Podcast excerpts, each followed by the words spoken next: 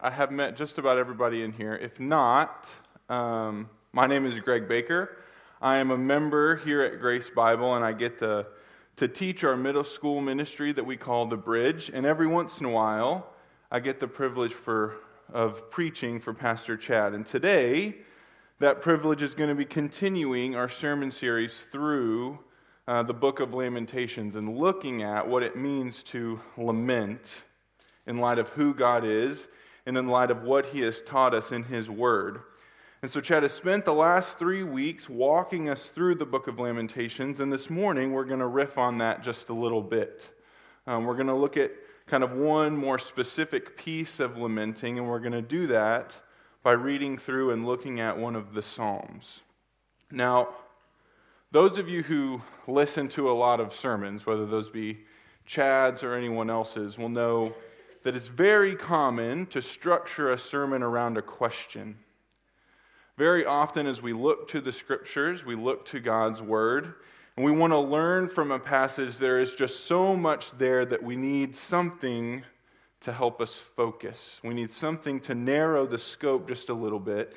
And a question is often the way we can do that. And so, Chad will often come up, and it's the very first thing he says. He gets up here, he looks out, and he asks the question When is the last time you wept?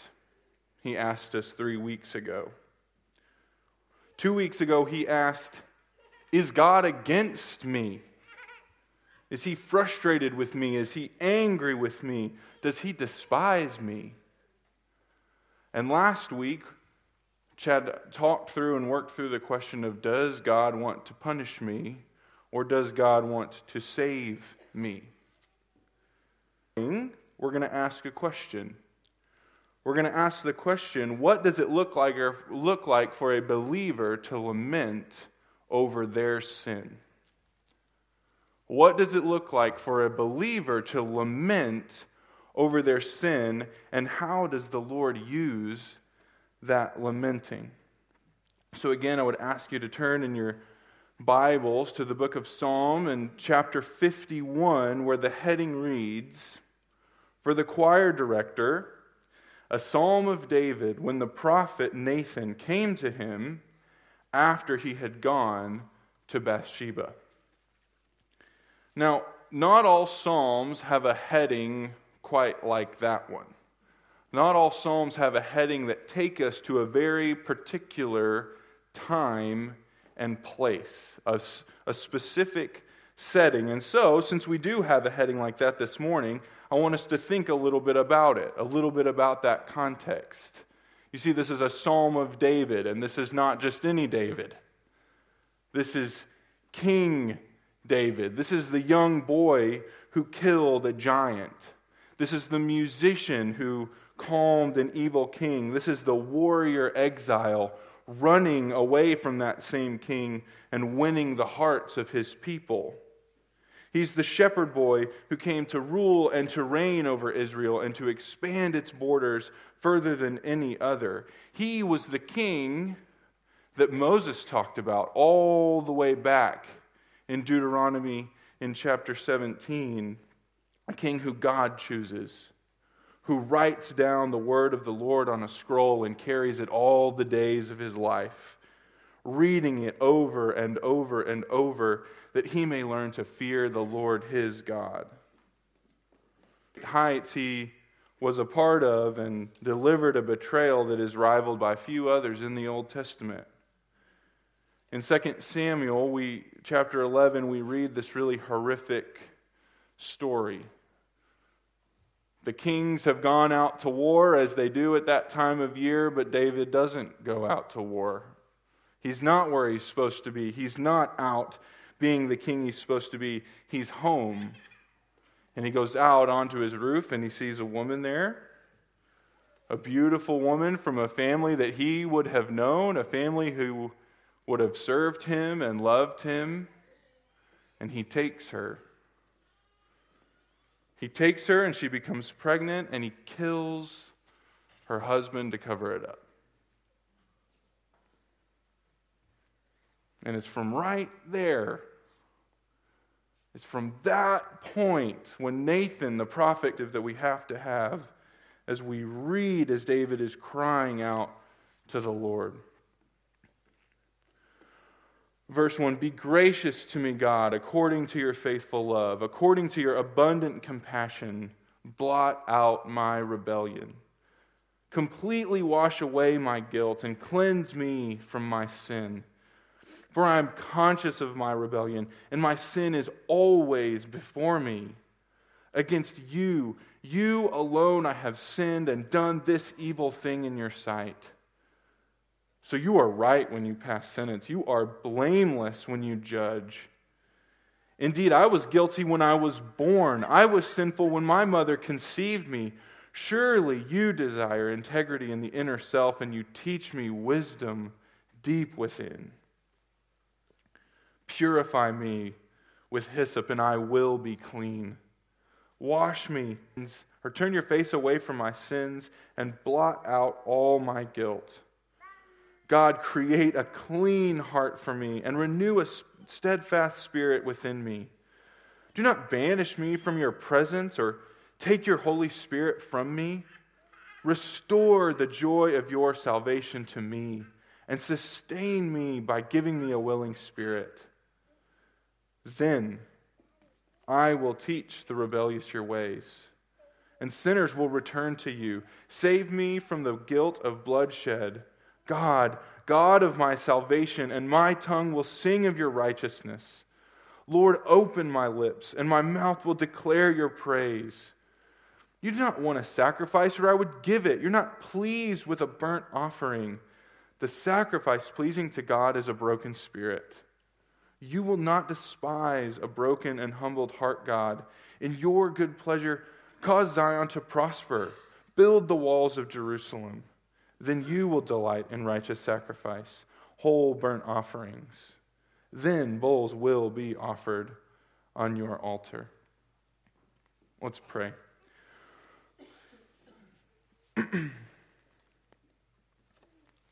Dear Heavenly Father, we love you. We are so thankful for this morning for who you are, that you are a holy and a gracious God, full of compassion, full of steadfast love. As we peer into the depths of David's sin this morning and reflect on the sin within our own hearts, we are made all the more thankful that you are the opposite that you are blameless, you are good, you are consistent, you are faithful. We ask you this morning that you please be in this place, that you would send your Holy Spirit. God, we come before you just like David. Help us to feel about our sin the way that David felt about his sin, that we may come ever closer to you, Lord. Jesus, it's in your name that we pray. Amen. So, as we move through the text and we're answering our question, um, and we're looking at the ways and the manner in which David laments about his sin, I want us to first look at the way that David confronts his sin. How many of you guys have kiddos? Okay. How many of y'all with kiddos have caught them in the act of doing something wrong? Equal, same, all, all the people, right? And how many times when you catch them doing something wrong, you get this kind of story? Hey, um, you know, uh, um, I really did take out every single toy that I own and put it all over the floor of the whole house, but I just love all my toys so much, and I was going to pick them all up, and and you know, I was just so thankful for all my toys, and I wanted to treat them all the same and be fair. Like, Everybody knows that story. Everybody can see that little boy or that little girl. But too often, I think that's exactly what our hearts look like when we confront our sin. It, we deflect, we justify, we diminish, we push it away. And to what end? As if God doesn't know. As if we're any different than that little kid with their hand in the cookie jar trying to pull it out really, really slow. It's the same. But if we look at Psalm 51, David looks very different than that. Cleanse me from my sin, he says. I am conscious of my rebellion. My sin is always before me. I have done evil in your sight. David is not playing games with his sin. David is not skirting around the edges of his sin. He is confronting his sin and hating his sin and grieving over his sin, his rebellion, his transgression. In Hebrew, he uses four different words to describe what he has done against the Lord in the first five verses. It is heavy in his life. And at certain points, it's, it's clear David isn't just confessing about this one sin or this group of sins. David is not just sorry about what Nathan came to talk to him about. David is dealing with that he's totally purify me with hyssop, wash me. God, I am dirty, I am sinful all the way down to my core. David is confessing and feeling that yes, he's done something wrong, but David is also dealing with the fact that that's not the exception to the rule. That is the rule. That is the rule. Church faithful limit is over your sinful state, not just the way that your sinful state played out this time. But, church, there still was this time. There still was this sin. There is this sin that is always before me. There is this sin that plays in our minds over and over. There is this sin that nags at my heart. In David's case, of you may not have a physical representation. I'm guessing that they're there. I'm guessing that there are sins in your life that play over and over. And I'm guessing that maybe that's happened because you're not confronting those sins. You are skating around those sins. You are diminishing those sins, neglecting those sins, trying to push those sins under the rug. Dr. Derek Thomas, he's a pastor and a theologian, he, he says this David is also thinking of very particular things that he has thought and done. Sins have names.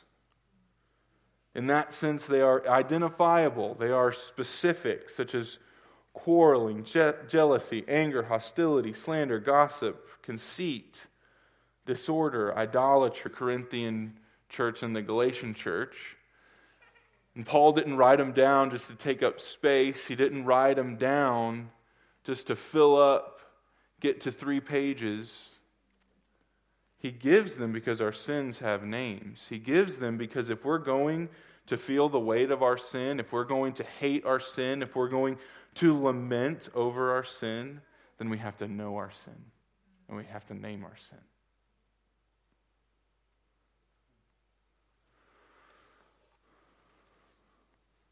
So we confront sin. We also have to know something about our sin. The second thing that David teaches us here is that true faithful lament is informed by the Word of God. Faithful lamenting is informed by the Scripture. If we are to feel about our sin the way David does, then we have to understand something about who God is, something about who we are and something about the penalty that we are to bear when we fall short of his demands for us. In verse 4, God says that he has sinned against God and God alone. And at first glance, that seems a little odd. He certainly did something against Bathsheba, he certainly did something against Uriah. David's not diminishing that. David just understands what's really going on. David knows better than most the earthly consequences of his sin. He would have had to watch Bathsheba grieve over her dead husband. He would have had to watch as his baby with Bathsheba dies. He would have had to watch as his sons and daughters fall further and further into chaos and betrayal and of God. He also knew that he was chosen by God to be king over his chosen people. I mentioned Deuteronomy 17 earlier. I want to read it for us now. It says in verse 18 When he is seated on his royal throne, he is to write a copy of this instruction for himself on a scroll in the presence of the Levitical priests. It is to remain with him, and he is to read it, eh, read from it all the days of his life so that he may learn to fear the Lord his God, to observe all the words of this instruction, and to do these statutes. David knew, like few others, the extent of God's holiness. David knew, like few others, the expectation of holiness from God's creatures. He knows that that's what sin is. He knows that sin is far dire. It's not that they aren't bad. It's not that they aren't horrible and terrible and dark. It's that the stakes are so much higher when we think about a holy God.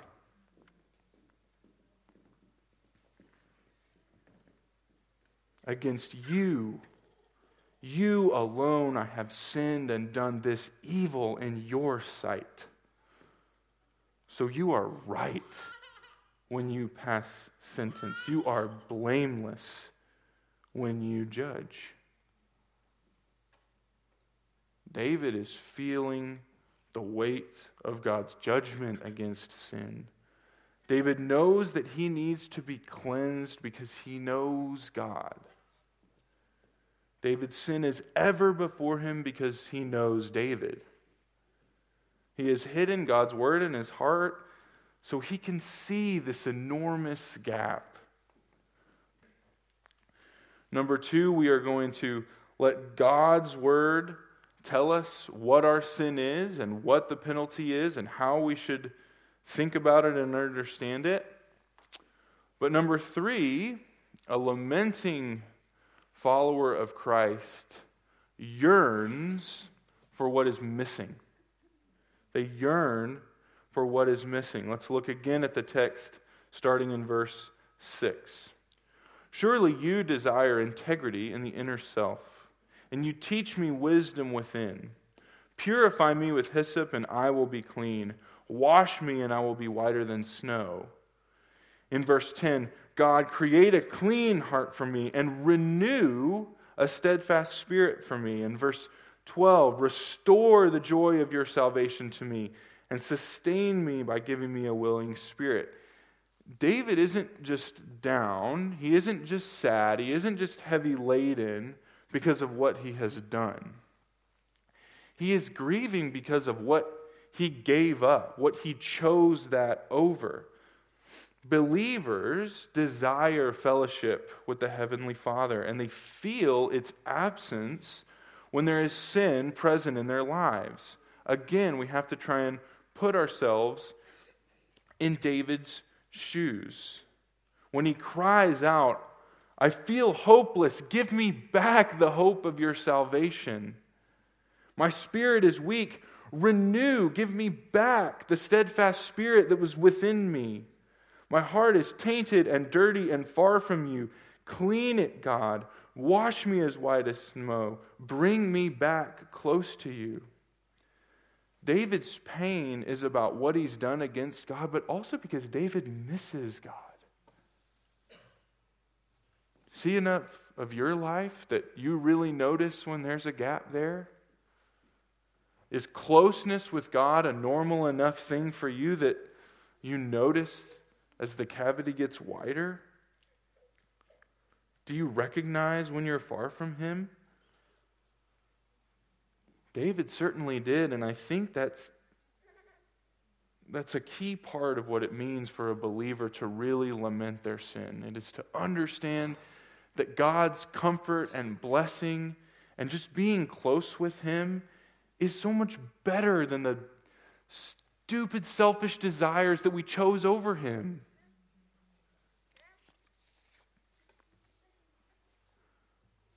But there is more than that. It goes deeper than that. Certainly, those things are true that we have to confront our sin and that we have to do it with God's word in mind. More for the believer, because for the believer, remorse is never the end. Remorse is never the full picture. Irene Sun, a, a writer for the Gospel Coalition, says this Guilt and remorse are weighty things, but they are not enough to break the prideful heart. We are broken only by the steadfast love of Yahweh and the weight of His glory. A lamenting heart, church, is a broken heart. And a broken heart is the result of seeing Yahweh. She goes on to say that the broken and contrite heart is the work of the Holy Spirit. As new covenant believers, we can know and we can trust that our grief, our lamenting, that is the work of the Holy Spirit within us. And that's our hope, right? We're not grieving just to grieve. We're not sad because sadness is good in and of itself. We aren't broken without hope. That's what Psalms 51 is really trying to teach us. It's the opposite of that. It's that faithful lament, it leads us to repentance. Faithful lament leads us to repentance. It leads us to turn back and to trust ever more in the faithful consistency of God. Listen to the way that David opens this book. Be gracious to me, God, according to your faithful love, according to your abundant compassion. Blot out my rebellion, completely wash away my guilt, and cleanse me from and merciful God to forgive him. Just like David knew the depths of his sin. He knows that God's mercy is the antidote. He knows that he can turn back to a God who will love him and who will say, Welcome home. And again, he's not doing that just pulling these words out of his own brain. He's doing that because he's hidden the word of God in his heart. Read from me. This is Exodus 34. The Lord came down in a cloud, stood with him there, and proclaimed his name, Yahweh. The Lord passed in front of him and proclaimed, The Lord, the Lord is a compassionate and gracious God, slow to anger and abounding in faithful love and truth, maintaining faithful love to a thousand generations, forgiving iniquity, forgiving rebellion and sin. Compassion. Knows that his sin can be overcome by his loving Heavenly Father. But, church, how much more should we know that? How much more should we recognize that on this side of the cross? How much easier should it be for us to beg God forgiveness? Because we don't just get to read the Psalms, we don't just get to read Exodus, we get to read First John. It says, if we confess our sins, if we confess our sins, He is faithful and righteous to forgive us our sins and to cleanse us of our unrighteousness. David is bought in. He knows that this grief and misery is part of the process. He knows that he's going to have to fight and hate his sin. He knows that this isn't on accident. David knows that just as God was sovereign over his battles and his wars, just as God was sovereign over the rocks flying out of his sling, sustain me, God, purify me, God, cleanse me, God, restore the hope of your salvation. Lord, you open my lips to, to praise you. David gets it. But again, how much easier should it be for us to embrace our grief? How much more can we trust that God is near us in our lament? We that have the Holy Spirit's living within us, us that get to read from the book of James, draw near to God and he will draw near to you. Cleanse your hands, sinner, and purify your hearts, you double minded. Be miserable. Be miserable and mourn and weep. Let your laughter be turned to mourning and your joy to gloom. Humble yourselves before the Lord, and he will exalt you.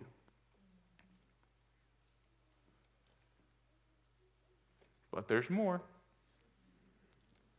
See, just as David, he had this great hope that when he confronted his sin, that God was going to bring him back. That if he hated his sin, that if he trusted in the Lord, God was going to bring him back. Look at every single time with me that David talks about the future, about what will happen. And it's not just that he'll be forgiven, it's not just that he'll be restored, it's that there's going to be more. He's going to sing, he's going to praise, he's going to worship, he's going to serve the Lord again. Purify me with hyssop, and I will be clean. Wash me, and I will be white as snow. Give me a willing spirit, and I will teach the rebellious your ways, and sinners will return to you. Save me from your. He's bringing him back and putting David back on mission. He's bringing him back and allowing David to do the things that he loves so much to sing praises to the Lord, to worship the Lord, to serve the Lord. So we ask the question what does it look like for a believer to lament? To lament over their sin? It looks like the beginning of repentance. It looks heavy. It looks dark to confront our sin. It looks dark to hate our sin. But it is the Holy Spirit that takes us into that darkness so that we will hate our sin, so that we will turn from our sin, so that we will turn back to the Lord, so that I'm going to pray in a few minutes, and the band is going to come up. We're going to move into a really special time of the service where we're going to get to take communion together. Um, if you're a believer here this morning, um, you're invited to do that with us, whether you're a member of our church or not. But if you aren't a believer, we would ask you to refrain. Um, not because we don't want you at the table with us, we desperately want you at the table with us. Um, but because it does mean something very specific and something very special to us, and without that, it's just a cracker and just some juice. But before we do that, before we take of our communion, um, Jared is going to lead us in a prayer. He's going to lead us in a prayer of confession. And as he does that, I want you to really think. I want you to think about the ways in which and the degree to which your sin affects you. Maybe you're here this morning with wringing hands and a troubled heart. Maybe you walked through these doors with an enormous weight upon you, and I would say to you that there are untold mercies at this table. I would say that the same God that saved David from murder and from adultery sent his son to live the life that you couldn't live and to die on the cross for your sins too. I would say that if you feel crushed by the weight of your sin, it's okay. You're just like David. But there's a clean heart for you. There's deep wisdom for you. There is a renewed spirit for you. There is singing and any weight. Maybe sin has lost some of its sting in your life. And then I would say, don't be fooled. It is not gone. Don't be lulled into complacency over your sin. It is serious, it is real. Don't let yourself fall in to the trap of, oh, it's not a real problem. Oh, it's not really hurting anyone. Oh, I, I apologize to someone. We're all good. Sit in your sin. Name your sin. Confront your sin knowing how serious it is, but how serious the Holy Spirit is about using that to bring you home.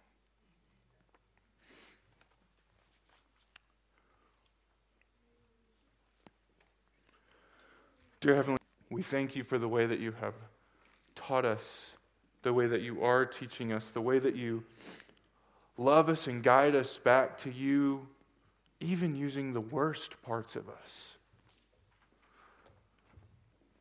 We thank you that you're not surprised by our sin, that you're not surprised by the things that we do wrong, but we do ask that you would continue to remove those from our lives, that through this iterative process of sin and confession and turning back, that you would make us more like your Son every day. We love you, Lord, and we praise you. In Jesus' name I pray, amen.